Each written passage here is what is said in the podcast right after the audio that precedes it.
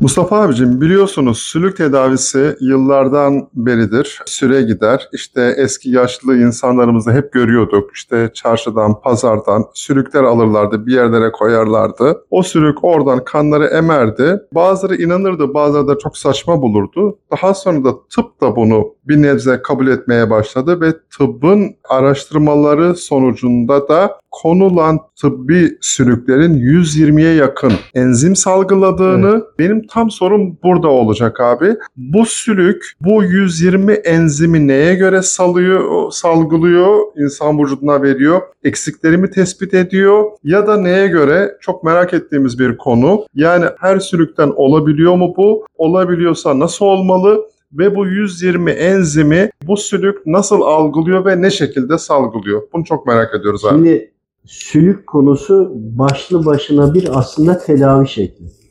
Biz metafizik olayları hep incelediğimiz için sülükle ilgili tedavileri hani yıllar evveliyatından da yani yıllar dedim hani yaşımız çok eski değil ama insanlar hep söylerdi. Bunlarla ilgili istihareler yaptık, anlamaya çalıştık. Sülükle ilgili aslında ön temeli anlatırsak sülük yaparken artıları ve eksilerini konuşalım. Ama metafizik kısmıyla alakalı önce bizim kendi uğraş alanımız, kendimizi yetiştirmeye çalıştığımız alanla ilgili isterseniz konuşalım. Sülük yapılması zaten sünnet. Efendimiz Aleyhisselam'ın sünneti. Fakat tıp bunu yeni kabul etti. Muhtemeldir ki Efendimiz Aleyhisselam'ın sünneti olduğu için de modern tıp dedikleri İbn Sina Hazretleri gibi hani birçok konuları sahiplenerek kendi buluşları gibi aktardıkları için sülük hep dipte kaldı. Bir de Sülükle tedaviler yapılır. Yapıldığında birçok ilaçlar ve tedavi yöntemlerine de gerek kalmaz. Bu da bir takım çıkarlara engel oldu. Ama biz bunları değil de sülük yapmanın öncelikle vücuttaki faydası üzerine konuşalım. Vücutta bir dönen dolaşım sistemimiz var. Bir de ilk oluşumumuzda birlikte, embriyodan dönüşümüzle birlikte vücudumuzun belirli yerlerindeki kanlar hiçbir zaman değişmez. Yani dolaşan sistem evet kan verirsin, alırsın, e, müdahale edilebilir başka bir şey ama vücutta olan e, diğer organların etrafında farklı yerlerde olan damarın içinde olmayan kanlar hep aynı kan devam eder. İlerleyen yıllarla Örneğin radyasyona maruz kaldık veyahut da yaşadığımız bölgede kumlu bir bölgedeyiz veyahut da bir takım zehirlenmelere maruz kaldık farkında değiliz veyahut da diş iltihaplar oldu vesaire. Bunlarla birlikte vücudun içindeki hep var olan senin ancak ölümünle birlikte toprağa karışacak olan kan var. Dolaşım sistemi başka bir şey, bu başka bir şey. Bunlara da Efendimiz Aleyhisselam'ın hadis-i şerifi de var. Sülük yaparak oradaki kanı o hayvanlar çekip alıyor. Alırken aynı zamanda insan anatomisine göre uygun gerekli enzimleri de bir taraftan veriyor eksik olanları. Bu başka bir şey. Bununla birlikte belirli bir yaşa kadar eğer yapılmadıysa tavsiyede edilmiyor. Yani 50 küsürlü yaşlardan sonra da tavsiye edilmiyor. Bütün bunları konuşalım metafizik adına baktığımızda. Ama en önemlisi şu ağrılar ve sıkıntılarınız var. Mutlaka doktora gidin. Tıptan çare arayın. Tıpta çare bulamadığınızda. Tıpla uğraşırken ama aynı zamanda mutlaka da sülük yaptırın. Çünkü sülük örneğin kalbin arkasında sırta verildiğinde o bölgedeki civardaki etraftakileri çekip alıyor. Fakat ağrılarınız var ve yine geçmiyorsa bir de sülük yaptırdığınızda sülük uygulayan kişi rahatsızlandıysa ya da siz rahatsızlandıysanız normalin üzerinde bir ağrı vardır başka bir şey. Ama oraya uygulanırken bir anda aşırı bir tepki verdiyseniz veyahut da onu uygulayan kişi rahatsızlandıysa veyahut da sülük uygulandı bir yere Sonra oradaki ağrı başka bir yere yürüdüyse işte bu zaman metafizik olarak sizin vücudunuzun içinde sizin gözle göremediğiniz bize göre musallat olanlar ifritler ve benzeri türevleri, işte diğer görüşlere göre de negatifler vücudun içindedir ve yaşarlar. Hani mikrop da vücutta yaşar, maddenin farklı boyutundan, bunlar da maddenin farklı boyutundandır, yaratılmıştır, bunlar da yaşar. Yerleştikleri yeri içeriye, örneğin bunu en çok gebe kalamıyor e, hanımlar, burada çok rastladık Rahim bölgesinde hiçbir problem yok. Sülük de yaptırmışlar keza. Kan temizlenmiş. Metafizik olarak bunu anlayabiliyoruz. Fakat baktığımızda beyinde bir bölgeye, lobların üzerine o varlıklar içeri girip kendilerini öyle bir sarmışlar ki oradaki loblarda ısı seviyesini değiştiriyorlar. Isı seviyesi değiştirdiği için organlara gerekli komutu vermiyor. Verse de yetersiz kaldığı için zannediliyor ki sperm sayısı düşük veyahut da içeride başka başka konular oluyor. Sıkıntı var zannediliyor. Hayır, rahim bölgesi veya erkekle ilgili sperm sayıları üzerine de gidildiğinde aslında orada değil problem. Problem başa gelecek. Bunu biz metafizik olarak fark ettiğimizde ya aslında metafizik değil de istiharelerde fark ettiğimizde metafizik deyince insanlara daha bir e, herkesin kabul edeceği geliyor ama istihare deyince sanki çok Gibi. şeytani bir şeymiş gibi de düşünen insanlar var. Halbuki bu Müslümanlarda olan bir hal ve herkes de var. Velhasıl istihareleri yaptığımızda bakıyoruz ki vücut belirdiğinde tabii ki ten olarak değil de süliyet olarak gelir. Beynin üzerinde küçük solucan şeklinde veyahut da kertenkele veya bilumum hangi şekildeyse eğer o halin onun etrafını sardığını gösterilir. Şimdi bunu aynı şekilde alın, hani bunu örnek olarak anlattım. Alın vücudundaki değişik yerdeki ağrılara geçmeyen yani tıbba gittiniz, üstüne üstlük hacimat yaptınız. Yani hacimat mutlaka yapılmalı tıpla birlikte. Çok önemli. Şimdi dağıtmayayım konuyu. Mutlaka ki dönen kanın haricinde etrafındaki hep seninle birlikte var olmuş, seninle birlikte ölecek olan kanlar var ya onların içine tortular birikmiştir. Sülük onları çeker alır, rahatlatır. Ancak bir de bununla birlikte metafizik konumuz olduğu için oraya da giriyorum. Bir de oraya girip yuvalandılarsa ki orada bir mutlaka bir şişlik olur. Damarlarında bir farklı belirtiler olur. Bazen gelir belirir bazen gider. İşte bu noktada da hacimat yapanların da çok dikkatli olması lazım. Onlara da sirayet edebilir. Vurur. Ayrıca hasta olanı da rahatsız eder. Çünkü bu metafizik varlıkların direkt üzerine sülük o enzimleriyle, e, o kanı da emmesiyle birlikte direkt bunların vücuduna zarar verir. Aslında gelmek istediğim nokta buydu. Sülükle musallat hasta, bipolardan, şizofreniden tutun da, kişilik bozukluğundan tutun da çünkü hep bunlar musallat e, tıp da bir çözümü yoksa eğer sonuç alınamadıysa metafizik tarafına geçtiğinizde mutlaka sülük çok faydalıdır ama çok tehlikelidir. Yapan ve hasta için. Çünkü bakın hepsi için demiyorum. Yani bir gerçekten oradaki kan iltihaplanmıştır. Sülük ondaki kanı alır, emer ki kendi bıraktığında kendi tespit eder. Evet doğru. Kendi lazım yani sanki bir sonar cihazı var. Giriyor, tespit eder ve oradan çeker. Orayı alır. Fakat vücudumuzun değişik vitaminlere, değişik enzimlere ihtiyacı olduğu gibi organlarımız da değişik ve değişik olduğu için yani bizde tek bir tane vitamin yok, bir sürü vitamin var değil mi? Evet. Haliyle onun da enzimleri vücuttakileri destekleyecek şekilde. Hani şöyle düşünün, içeride iltihap var. Onu oradan kopartıp mı alması lazım ki bunu yapamaz? Ya da kendisi bir tuz ruhu veyahut da bir asit türetin bunun gibi oraya salgılayacak, onu çözeltisini uygulayacak, çözelecek ve çekip alacak. Yani insan vücuduna aslında zararlı olabilecek, içeride tortu oluşacak, duvarlar oluşturacak, oradaki hareketliliği kısıtlayacak özellikle eklem yerlerindeki olanlardan veyahut da damar var veya sinir var. Onun etrafında iltihap olduğunda hani şey gibi düşünün.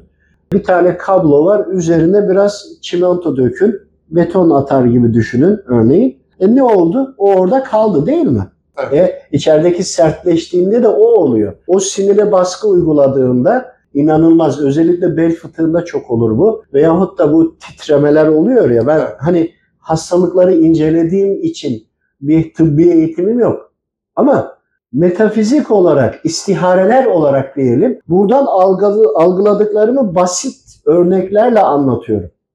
O sinirlere, damarlara dışarıdan müdahale ettiğinde onları daraltıyor, baskı uyguluyor, eziyor, incitiyor vesaire. Her halükarda o sistem çalışmıyor. Beyin gönderiyor emri, Ama gitmiyor gideceği yere. Hareket, hareket kısıtlılıkları da oluyor bu arada gibi. Ama sülük oradaki her yapıyı çözecek enzimi salgılıyor. Evet. Yani vücutta oluşabilecek kimyevisinden tutun da aklınıza gelebilecek her türlü tehlikeye maruz kaldığında sülükten alacağınız enzimler size tüm lazım olan çözeltiyi verir. Enzim çeşitliliği bir bu. Bir de aldığı yere onarıcı olaraktan takviyede bulunur. Hücrelere de takviyede bulunur. Yani tıp bunu buldu mu bilmiyorum. Ama ileri bulmadılarsa bile ilerleyen zamanda onu aldığında orayı onaracak şekilde al yuvarlara, ak yuvarlara yani lazım olana onu da verecek, verdiğini de bulacaklardır. Çünkü tıp diyorsunuz bunu yeni yeni kabul etti. Ama 20 sene öncesinde de biliyordum Rabbimin izniyle onun ne kadar önemli ve faydalı olduğunu. Ama bunu insanlara delillendiremiyorduk. Anlattığımızda da inanmak istemiyorlardı. Tıpkı metafizik olarak saldırıların olduğunu anlatamadığımız gibi, insanları uzaktan kumanda ettiklerini anlatamadığımız gibi, hastalıkların birçoğunun temelinde bu olduğu gibi. Yani şöyle düşünün, 1 milyon hastamız olsun, sülük veyahut da hacimat veyahut da metafizik nasıl söyleyelim, manevi tedavi diyelim. Uygulandığında 1 milyon hastadan en azından 900 bin tanesi iyileşir. Geri kalan belki 100 bin tanesi gerçek hasta. Onun için hani bu bizim zamanında sorup istihareden aldığımız bilgilerden bahsediyorum. Yani vücuttaki organlar çalışamaz hale geldiğinde bize istiharelerde şu söylenir. Önce bağırsaklara bakın. Bağırsakların içi ve duruş şekline Sonra da beyine bakın. İki yerle birlikte başlar. Şimdi hacimattan buraya nasıl geldik diyeceksiniz. İşte hacimat dolaşan kanın haricinde ki dolaş damarların içinde de damar daralması, genişlemesi vesaire oluyor ama dışarıdaki kanları biz nasıl değiştiriyoruz? Çünkü onu sen değiştirdiğinde aldığında oraya vücut hemen yenisini tamamlıyor. Kanın değişiyor. Düşünsene yeni doğduğun haldeki gibi kan geliyor. O zaman ne oluyor? Vücut daha sağlıklı ve zinde oluyor. Hani tıbbın tüm hastalıklardan önce işte sülüktür, hacimattır ve aslında manevi tedaviyi de uygulatarak aynı zamanda tıbbi tedaviyi de uygulaması lazım. Böyle olsa çok verimli olur. Çok inanılmaz şekilde hastalarda iyileşme olur. Konumuzla alakalı değil ama bir kardeşim geldi çalışıyoruz. Gayri ihtiyari uğradı iş yerine. Yanında da bir misafirimiz var. Kolu çalışmıyor. Onu getiren kişi biliyordu, istişare ediyorduk arada. Kolu çalışmıyor dedi. Mustafa bununla ilgili ne dersin dedi. O anda Rabbimin hikmeti işte. Şeyinin üzerinde kürek kemiğinin orada böyle bir tane küçük sincaba benzer bir, bir şey belirdi gitti. Ya Allah Bismillah deyip dua ettiğimde sanki elime geldi. Çektiğimde bir anda da yok oldu, almış oldu. Yani o anda kolu çalıştı. İnanamadı böyle bir şeye. Yani bunu anlatıyorum şimdi seyreden kardeşlerimiz de belki inanmayacaklar ama Allahu alem yani olanı anlatıyoruz. Yani e, sülükle, hacimatla ilgili girdik ama vücuttaki hep süre gelen olan kanı değiştirmemi, değiştirmemiz bizim sağlığımızın daha iyi olmasına sebeptir. Bunu da ameliyatla veyahut da bir pompa yok ki bağlayalım da çekelim alalım. Ama Rabbim bunu zaten vermiş, yaratmış, gerek de yok. Üstelik ne kadar sert, ne kadar çamurlaşmış, ne kadar katı olursa olsun isterse kimyevi madde doldur. Çözeltiyi veriyor sülük, onu yumuşatıyor, çekiyor, alıyor. Bir de orası onarılsın diye enzimlerle takviye ediyor. Bunu da bulacaklar inşallah ilerleyen zamanlarda. Ama buradaki konu şu. Sülük yaptırıldığında hem yapan kişinin hem yaptıran kişinin kendini korumaya alması gerekir. Oradakiler, içeridekiler güçlüyse, hele bir de ruhsatlıysa, kişinin işlediği günahlardan ya da soydan genetik olarak gelenlerde işte gelir oradan çıkmazlar. Oraya sahiplenmişlerdir ki insan vücudunda melekler de var görevli ama meleklerin verilen emir başka bir şey. Çünkü onların herkes yer melek görevini yapar. Ancak ibadet de ediyoruz. İbadet de edilmiş olduğunda onların oradan çıkı onları rahatsız edecek bir görevli gelmez manevi ordudan. Ancak bununla ilgili yani üzerinde ruhsatlı olanla ilgili tövbeler, dualar ve Rabbimden talep ettiğinde Rabbim e, dilediği kısımdan yani meleklerden, evliyalardan, şehitler ya şehitlerden dilediği yerden manevi ordusundan görevliyi gönderir. O ona binaen gelir ve onu alır götürür. Fakat e, bu ruhsatsızsa ama ruhsatlıysa bu sefer ruhsatının oluş sebebini bulmak lazım ki tövbe ederek. Nasıl tövbesi? E, çok içeriği geniş. İşte tövbe ederek tövbeyi de okurken nerede rahatsızlandınız, nerede bir farklı hal olduğunda o kelimenin üzerine gittiğinizde ki bir tane değil birçok yerde olabilir. Dualara devam ettiğinizde işte o zaman kurtulursunuz Allah'ın izniyle ama hatanızı da toparlamanız lazım. Yani okumuş olmak kurtulacağınız anlamına gelmiyor. Hatanızı düzelterek, toparlayarak soydan gelirse soyla ilgili evet siz yapmadınız ama sizin kanınızda da, hücrenizde de ya da kullandığınız malda da soydan bir gelen var. Onlarla bağlantı da gelir. Bunu da keserek her halükarda hacimatla ilgili dönelim. Her halükarda gerekli manevi kalkanı oluşturmak hani tekli günlerde olması, altın gününün olması aslında buradaki metafizik tarafından gelebilecek tehlikelerin bazı günlerde onlar ifrit şeytangiller daha pasif olur.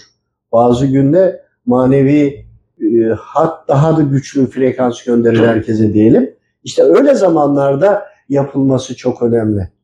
Yani onda belirli bir zamanı olmasının sebebini anlatmaya çalışıyorum aklımın yettiğince.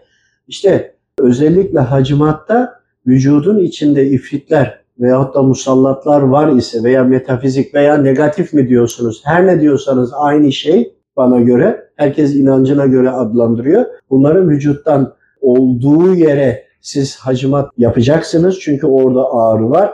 Tıpla ilgili çözemediniz. Başka konularda çözemediniz. Orada bir şey de görmüyorlar, algılamıyorlar. Ultrason, tomografi hiçbir şey de bulamadılar. Bir sebep yoksa hacimat uygulayıp oradaki organların etrafındaki orada duran kanı alacağınızda olmayabilir. Ama negatifler de veya ifritler de olma ihtimaline karşı tedbir alarak hareket etmeniz lazım. Hacimat mutlaka yapılması lazım. Fakat yaparken bilinçli kişilerin yapıyor olması lazım. Bir de tıp bunu onayladıysa müsaade de etmiştir. Müsaade ettiyse mutlaka ki tıbbi olarak veya tıpta yetişmiş kişilerin yapması çok önemlidir. Ya da bunu işi bilen, bununla belgesi alanların olması önemli. Neden önemli? Tam burada metafizik saldırılara karşı da eğitimli ol, eğitimlidirler herhalde. Ya da şöyle de söyleyelim, hacimatla uğraşıp çok sık hastalanıyorsa, bir takım kişisel böyle problemler yaşıyorsa mutlaka insanlara müdahale ettiği için rahatsız edildiğini düşündükleri için hacimatı uygulayan kişiyi de etki altına alıp onu da hasta ederler. Bu yılların bizdeki birikim ve tecrübeleri anlatıyorum Allah rızası için. Tam bir yere geldiniz ama tıp doktorları Mustafa abi bu işe el atmaya başladılar. Hatta çok iyi ama bu. 5-6 ay önce ben kızımı böyle bir tıp doktoruna götürdüm. Yüzünde işte bir takım sivilceler olmuştu. O enzimler oraya salgılansın diye evet. koruması için. İşte Mesture bir abla inançlı olduğu belli. Hani manevi koruma tarafı da var mı diye kıyafetle en azından öyle algılıyordum. Fakat esas sorum şu. Bu tedavi yapıldıktan sonra sülüğü oradan alıyorlar ya abi. Evet. Onu alkole atıp öldürüyorlar. Şimdi burası beni çok düşündürdü mübarek hayvan o sana hizmet etti. Evet. Niye böyle bir şey yapıyorsunuz diye sorduğumda bu mikrop yayılmasın, dolaşmasın, kimseye bulaşmasın diye direkt alkole atıyoruz. Şimdi burası beni çok düşündürmüştü. Şimdi düşündürdü ama şöyle, e, tıp bunu yeni kabul ettiyse bu iyi bir ilerleme. Ama zaman sonra bunu da muhtemelen anlayacaklardır. O sülüğü alıp bir kavanozun içine, suyun içine koyarsanız ama havada alması lazım. Arada açıp kapatıp belirli bir süre sonra içindekini suya boşaltıyor. Fakat şöyle bir avantajı var. O aldığı kişinin bilgilerini kendine kodluyor. Kodladığı için aynı sülüğü bekletip bir süre sonra tekrar o insana uygulamış olsa o insana özel olaraktan enzimlerini dizayn etmiş olacak. Evet. Çok daha faydalı olacak ama onu da bulacaklardır. Yani ümitliyim yani anlattıklarınıza göre. Yani öldürmeleri doğru değil. En azından bir Allahu Teala'nın yarattığı bir kul hani bize saldıracak, çok zarar verecek, çok elzem, erzem bir durum olması lazım. Bir taraftan da sülük çok fazlalaşıyorsa, bunları gerekli hijyeni gösteremiyorlarsa bir yerde haklı gibi de duruyor o da olsalar. Onlar da çünkü emri uyguluyor. Ama doğrusu bu değil. Mutlaka ki onları bir dere kenarı veyahut öyle bir yere bırakıyor olmaları lazım ama bunu da geliştirirler diye umuyorum yani. Dua ediyorum Rabbime. Aslında hocam e, benim sormak istediğim soruya bir nebze girdiniz az önce sülük tedavisiyle ilgili de aynen e, o aynı zaten tedavi yöntemi. Ben yine hacamatın faydalarından soracaktım ve manevi alemde bize zararı var mı diye sorun bu şekilde olacaktı da şimdi sorumu değiştirip şöyle sormak istiyorum. Sülük e, mane e, hacamatı yapan ve yaptıran kişi koruma dediniz. Bununla alakalı nasıl bir öneriniz olur veya yılın hangi günleri tavsiyeniz bu konuda Şimdi- özellikle manevi alemden bize bir mesaj var mı bu konuda? Ya şöyle, Rabbim bilir doğrusunu tabii ki. Hani manevi alemden haber var mı derken hani şeye girmez. Hani tecrübelerimizden diyelim. Çünkü biz kendi işimiz gücümüzün yanı sıra Allah rızası için bu yollarda hizmet yolu seçtik. Allah hani kimisi e, hayvan besler, kimisi cami yaptırır, kimisi e, çeşme yaptırır. Biz de böyle bir yolu Allah rızası için hizmet yolu olarak seçtik. Hani farklı konuları araştıralım. Çünkü bir takım Rabbimin verdiği özellikleri kullanarak diye bunların içinde e, yıllardır biriken bir birikim var. Bunların üzerine söylüyorum. Gözlemledik. Şimdi insanların hepsi aynı değil. Yani belirli bir giysi ve kıyafet gibi bunu öneremeyiz. Ancak insanların üzerinde ruhsatlıysa o insanın o ruhsatını iptal ettiriyor olması lazım Rabbime. Onunla ilgili hani kef- kul hakkıysa kefaret mutlaka ama önce tövbe etmesi lazım. Şirkse eğer bol bol tövbe edecek. Rabbimin sevdiği güzel amelleri hep yaparaktan Rabbimden talep edecek. O zaman işte müsaade edilirse talep ettiğinde zaten manevi ordular gelir alır onları. Ancak bunları yapmadıysa bir insanlar insan hasta. Üzerinde ruhsatlı da var.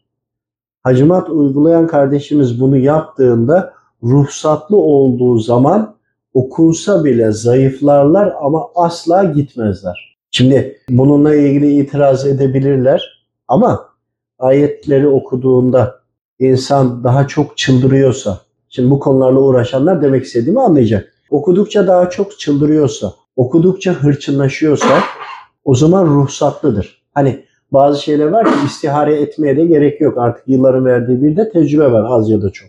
Ancak diğer taraftan da okununca da rahatlıyor, gevşiyor, rahatlıyor, rahatlıyor, toparlıyorsa bundaki de ruhsatlı değildir. Bunları da hacimat yapan kardeşlerimizin biliyor olması lazım.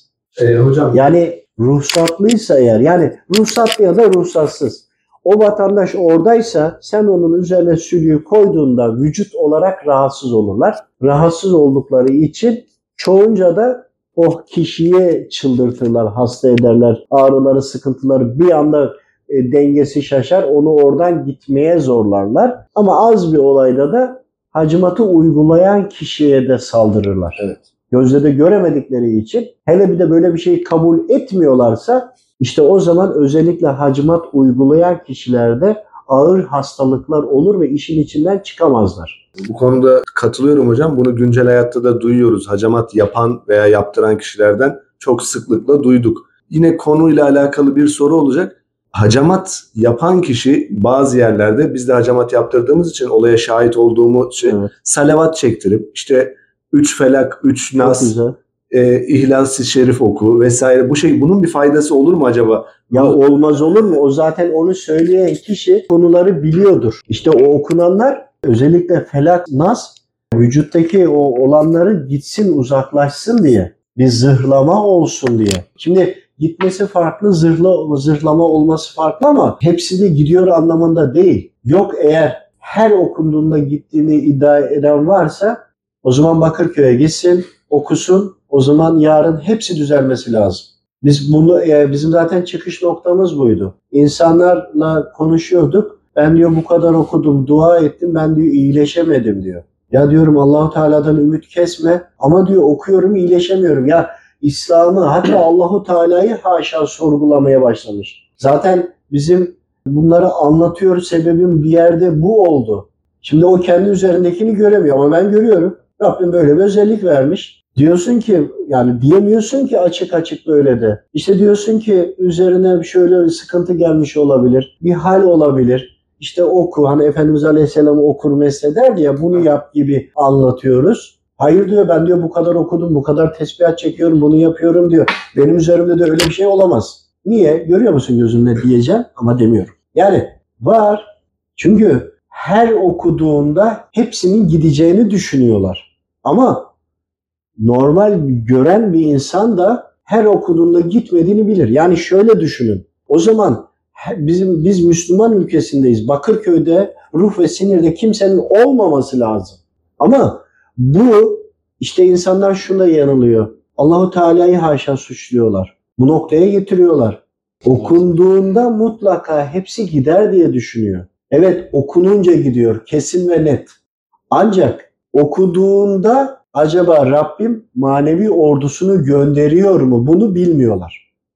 Gelmeyince o kişinin bir suçtan dolayı işlediği bir e, şeriata aykırı bir suçtan dolayı atıyorum 10 yıllık bir ona reçete şey gelmiş, ceza gelmiş. Şeytan da buradan ruhsat almış. Ya 10 yılı tamamlayacak hiç öf demeyecek, şikayetçi olmayacak ya da bunu tövbelerle, dualarla, sadakalarla bunu en kısa süreye çekecek. Yani bu aradaki ayrımları anlatmaya çalışsak insanlara pek de kabul etmeyecekler. Çünkü ne söylesem namazımı kılıyorum diyor. Ya namazsız olmaz. Her şey önce namaz ve namazın üzerine olur. Tamam ama bunlar da gitmiyor. Sen göremiyorsun ama ben görüyorum. Ne yapayım? İşte bunları insanlara anlatmamız lazım. Yani tövbe ederek bilip bilmediğin yani bil, bilip bilmediğin derken de bildiğin senin işlediğin günahlar vardı az çok biliyordur. Ama bilmediğin soydan gelen genetik olan rahatsızlıkları da oradakileri de bilmiyorsundur. Ama sen Hani bu soy dizilimi, soy bağının kesilmesi vesaire enerjiciler de bahsediyor ya. Ya böyle bir şey var. Onlar da var olanı algıladıkları için söylüyorlar ama bunu bir de Müslümanların İslami tarafa göre yapması lazım. Onlar zaten var olanı söylüyor. Ama uygulayış şeklimiz de maneviyata göre olması lazım. İslam'a göre olması lazım. İşte tam bu arada insanlara iyi anlatmamız lazım. Yani Orada okurken Felak ve Nas okumak çok güzel. Onların uzaklaşmasına, zırhlanmaya sebep olur. Ancak ruhsatlıysa eğer o zaman ruh müdahale edilmeyebilir. Çünkü kul hakkı vardır. Şeytan ruhsat almıştır. E kul hakkıyla gelmeyin diyor Rabbim. Öyle değil mi? Birisi birinin malını çaldı. Şeytan oraya geldi. Şimdi bu kişi namaz da kılsa, ibadet de etse kul hakkına karşı geldi. O da onun namaz kılmasına da engel değil, zikir çekmesine de engel değil. O kul hakkıyla alakalı müdahale edecek. İlla da o noktayı çözecek. Hani kilit vardır, ofisin illaki bir kilit var, illa bir anahtar. Ama milyonlarca anahtar var gibi. Biraz daha bilinçlendirmek lazım, anlayabildiğimizi anlatmak lazım ama şu da var. Tam özellikle onun olduğu organın üzerine vurduğu zaman o anda işte hem hasta hem de acımat yapanı bir anda sarsabilir, sıkıntı verebilir her ikisine de e, saldırabilirler ya da hastayı bayıltabilirler gibi bayıltmayı çok yaparlar. Ya da hiç buna girmez. Onların da aklı fikri mantığı var. Yani kelime-i şehadet getirse Müslüman olacaklar ha. O zaman yer değiştirebilir. Hani hacimat oldum, ağrım buradaydı, bu tarafa geçti, bu oldu diyor ya. O da diyor ki ben diyor Müslümanlara uymayayım. Hani biz şeytana uymayalım diyoruz ya. Bunlar da Müslümanlara uymayalım diye yine o yapının vücudun içinde başka yere geçiyor. Ancak bir de şu var. Bunlar yer içerler, salgıları vardı, tükürükleri vardı. Yani maddenin önceki hallerinden veya plazma halinden vücutları tamam biz plazma halini göremiyoruz tamam ama o vücuttan olunca bunların bir de ruhları da var. Bir de üstüne bunların da organları var. Eli, ayağı, kolu şeyi var. Ve insan silüetiyle nerede aynı? Cinler ama ifritler daha farklı. İfritler e, hayvanlara daha çok hayvanlar gibi hani tarih eserlerde de vardır da yarı hayvan yarı insan figürler. Yani oradakiler gibi vücudun içinde de maddenin plazma halinde olduğunu düşün. O halde vücudun içindeler. Onların da salgıları var, tükürükleri var. Öyle olunca düşünün şuraya yerleşmiş. Bismillah. Burada var diyelim. Şimdi burada da ölçtük, baktık, makineler bir şey yok. Sen buraya hacimat uygulayacağın zaman o buradaysa eğer onun vücuduna zarar veriyorsun. Hani bir bıçak olsun şu anda buradan sallayalım. Buradan salladığında buradaki havayı ayırmış oluyorsun. Ama gözle göremiyoruz ama burada havadan bir balon olsa şeffaf, jel gibi görmeseniz bile vurduğumda bu kesilip parçalanacak ya. Çünkü o vücutlar ona birbirine bağlı. Yani bak ben de topraktanım ama birbirine bağlı. Ama toprağı alıp ufalayabilirsin. Buradan mantık kurun. Kesildiğinde öleceği için o oradan çıkıp başka yere de gider ama aynı zamanda onun salgıları, pislikleri de buraya birikir. Şimdi hacimat yapıldığında o enzimler onları da parçalar. Senin görmediğin yapıların da, kulların da oradan çözülmesini sağlar. Haliyle onların orada bıraktığı dışkıları, pislikleri, tükürüklerine varana kadar onları da oradan çekip alır. Senin başka türlü onu alma ihtimali yok. Burayı doktor kesse de çok mikro, nano mikro olsa bile, girse bile bulamayacak.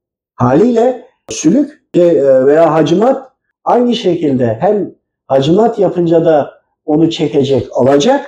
Sülük de onu çekecek, alacak. Ki sülük bir de enzim çözecek onu çözeltiyle. Yani aldın çok rahatlamadıysa e, hacimatla bir de üzerine sülük yapıp o enzimleri de vermen lazım. Gözle göremedin varlıklar oraya belki saray yaptılar gibi ama tabii bunları anlatıyoruz. İnsanlar inanmayabilir ama hasta olan, çözüm bulamayan insanlar dener en azından. Hani e, ikisinde hem sülük hem hacimatın mutlaka olması lazım. Normalde tıp buna eğer yapmaya başladıysa çok iyi. Zaman sonra bunun ne kadar hastalıklara çözüm olduğunda anlayacağız Allah'ın izniyle. Rabbim doğrusunu bilir. Anlattıklarım zaman içinde kısım kısım yaşadıklarım ve tecrübelerden anlattım. Bizi bağlıyor. Yani e, dışarıdaki kişilerin fikirlerini bilmiyorum ama görüştüğümüz insanlarda tavsiyelerimiz olmuştur ve uygulamışlardır. Hemen hemen hepsi iyileşmiştir. İyileşmeyenler vardır. O iyileşmeyenler de artık içerideki doku iyice yak, yanan yerler olmuştu. Yani hava, su, ateş, toprak unsurlar var ya insanda hep inanılmaz ateş olur. Ateşi bir türlü düşmez. Ne yaparsan düşmez. E, ateş unsurları girince otomatikman etraf o bedene de ateş de veriyor gibi. Hani hava, su, ateş, toprak yapısına göre de farklılıklar var. Başka artık zararları da var çok uzun süre kaldıysa. Hani e, hacimat yaptı, üstüne geçmedi, sülüğü de uyguladı, enzimleri verdi, aldı. Bir de aynı sülüğü özellikle beklettiğinde o vücuda göre özel enzim üretecek. Onu yine tekrar kullandı etti. Yine olmadıysa o zaman daha da detaylı araştırmak lazım ama her halükarda en azından %50, %60 herkes iyileşmeyi gördü. Çok bazılarında az kaldı. Rabbim doğrusunu bilir. Var mı daha soracağınız? Allah razı olsun. Konu konu açmışken sülükten efendim sen hacamat dedik. Bu şeyde düşüncelerimiz arasında bitkisel gıdalar var. Evet. Alternatif tıpta dediğimiz bitkisel gıdaların. Düşünceniz nedir? Bir ona Şimdi başlasak. düşüncemiz ne? Bununla ilgili benim çok vakam var. Mesela Molla Fenari Hazretleri'ni ziyarete gittim Bursa'ya. Yanımda e, kısa bir şey anekdot anlatayım biraz espri Yok. değil ama hani Yok. benim biraz saçmaladığım bir dönem olmuştu. Ziyaret ettik, duamızı okuduk, hediyemizi ikram ettik. Tam o ara giderken bizzat elinde soğanla geldi. Sapından tutuyor, kafası var böyle, püskülleri var. Evladım dedi bunu dedi şey yapın, suyunu çıkar dedi, için dedi söylersin dedi. Ama bizim algıladığımızı yanındaki insanlar algılamıyor. Öyle bir sahne düşün. Tamam hocam dedim bu soğanın, soğanın suyunu dedim şey yapalım. Yok evladım dedi bu dedi soğan değil dedi pırasa dedi. Elinde bakıyorum. Soğan. Hocam Tamam. dedim bu soğan pırasa evladım pırasa dedi. Tamam hocam dedim pırasa. Bunu dedi aç karnı için dedi çiğ olarak dedi tüketin dedi. Yalnız dedi çok az dedi pırasayı. Tabii biraz sonra daha bir kendime geldim. Dedim ya böyle bir şey oldu dedim. Siz dedim hiç dedim soğan gibi pırasa gördünüz mü dedim. Başladılar gülmeye. Ben ne bileyim ben pazarda görüyordum hiç onun şeyi yok. Kafası yok. Yani sırf böyle boru gibi. Ondan sonra meğerse pırasanın da aynı soğan gibi olurmuş. Ondan sonra sonra onu uyguladık. Şimdi e, anlatmak istediğim bu tabii iki sene önceydi. Uyguladığımızda bunu iki arkadaş uyguladık önce. Çünkü metafizik olarak ya da istihare diyeyim. Kendimi öyle e, güzel anlatıyorum. Evet. İstihareden aldığımız bunun gibi birçok reçete oldu ve bunları ilk önce kendimde denerim. Belirli bir süre bakarım. Ondan sonra insanlara tavsiye ederim. Artı ve eksisini görürüm. İlk yaptığımızda aldığımda çok az bir baş dönmesi oldu. Çok az ama. Yanımdaki arkadaş lavaboya zor yetişti. Kustu, kustu, kustu falan böyle. Ondan sonra birkaç gün sonra bir daha denedik. Çünkü aldım ama onu insanlara anlatacağım. Bir de her şeyi denerim kendimde. Sonra bu arkadaş o ilkinde kullanınca inanılmaz bir rahatladı. Sonra metafizik olarak röntgenini çektiğimizde baktık ki tertemiz. Elhamdülillah. Pırasa suyu. Pırasa soğan değil. Şimdi sonraki dönemlerde o kadar etkilenmedi. Sonra birkaç kere daha kullandı bir şey yok. Temizlendi. Yani buradan şunu anladım.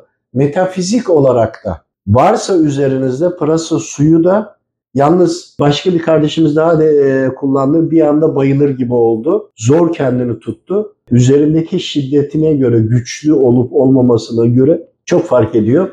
Şimdi organ, siz organ üzerine bir e, hangi organa faydası var suyu? Onu sordunuz mu hocam? Yo ben onu söylüyorum. Bir sadece denediğimi ben tamamen bütün anlattığım her şeyi mutlaka denemişimdir. Ya da insanlar kullanmıştır, iyice analiz etmişimdir öyle anlatırım. Ve metafizik olarak anlatabilirim çünkü onunla ilgili denedik. Onunla ilgili sordum. Yani onunla detayla ilgili bir istihare etmedim. Onu bilmiyorum. Ama çok lazım olursa istihare edebilirim. Yani İyi organların olur, iyi resimlerini olur. derim ki bunu gördüm, bunu ya bu oldu, bu oldu derim yani. Velhasıl böyle psikolojik problemleri olan, kendine sıkıntısı olan kardeşimizler bunları böyle kafadan denemeye kalkarlarsa sıkıntıya girebilirler ama belirli bir kontrolde çok düşük oranda yaparlarsa baş dönmesi, bulantı, içlerinde yanma gibi olabilir ama sonra kısa bir süre sonra geçiyor. Şimdi senin söylediğin ilk önce bu geldi aklıma. Kusura bakma konuyu başka bir yere götürdüm.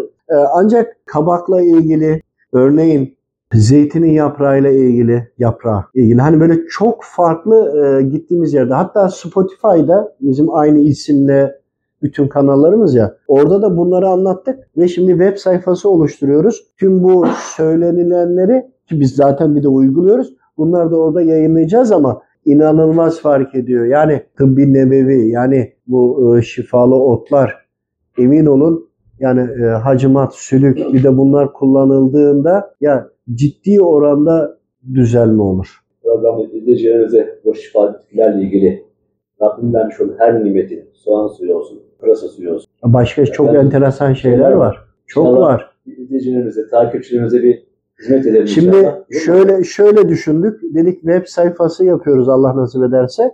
Burada gittiğimiz türbe ve türbe ziyaretleri, Allah dostları. Onların naklettikleri de var orada. Bir de oradan söylenen şifalı otlar, şunları şöyle uygulanın denilen, denilen konular var. Türbeler anlayabildiğimiz şifalı otlarla ilgili. İşte insanlara şifasına vesile olacak öğrenebildiklerimizi böyle parça parça e, anlatacağız inşallah. Bununla da ilgili bir gayretimiz var ama inanılmaz şekilde hemen hemen her hastalığın çözümü var. Ama bizim ilk önce bakmamız gereken manevi olarak düzelmemiz. Yani ruhun tedavisi ve vücudun tedavisi. Yani e, eğer ruh hastaysa vücut zaten hasta oluyor.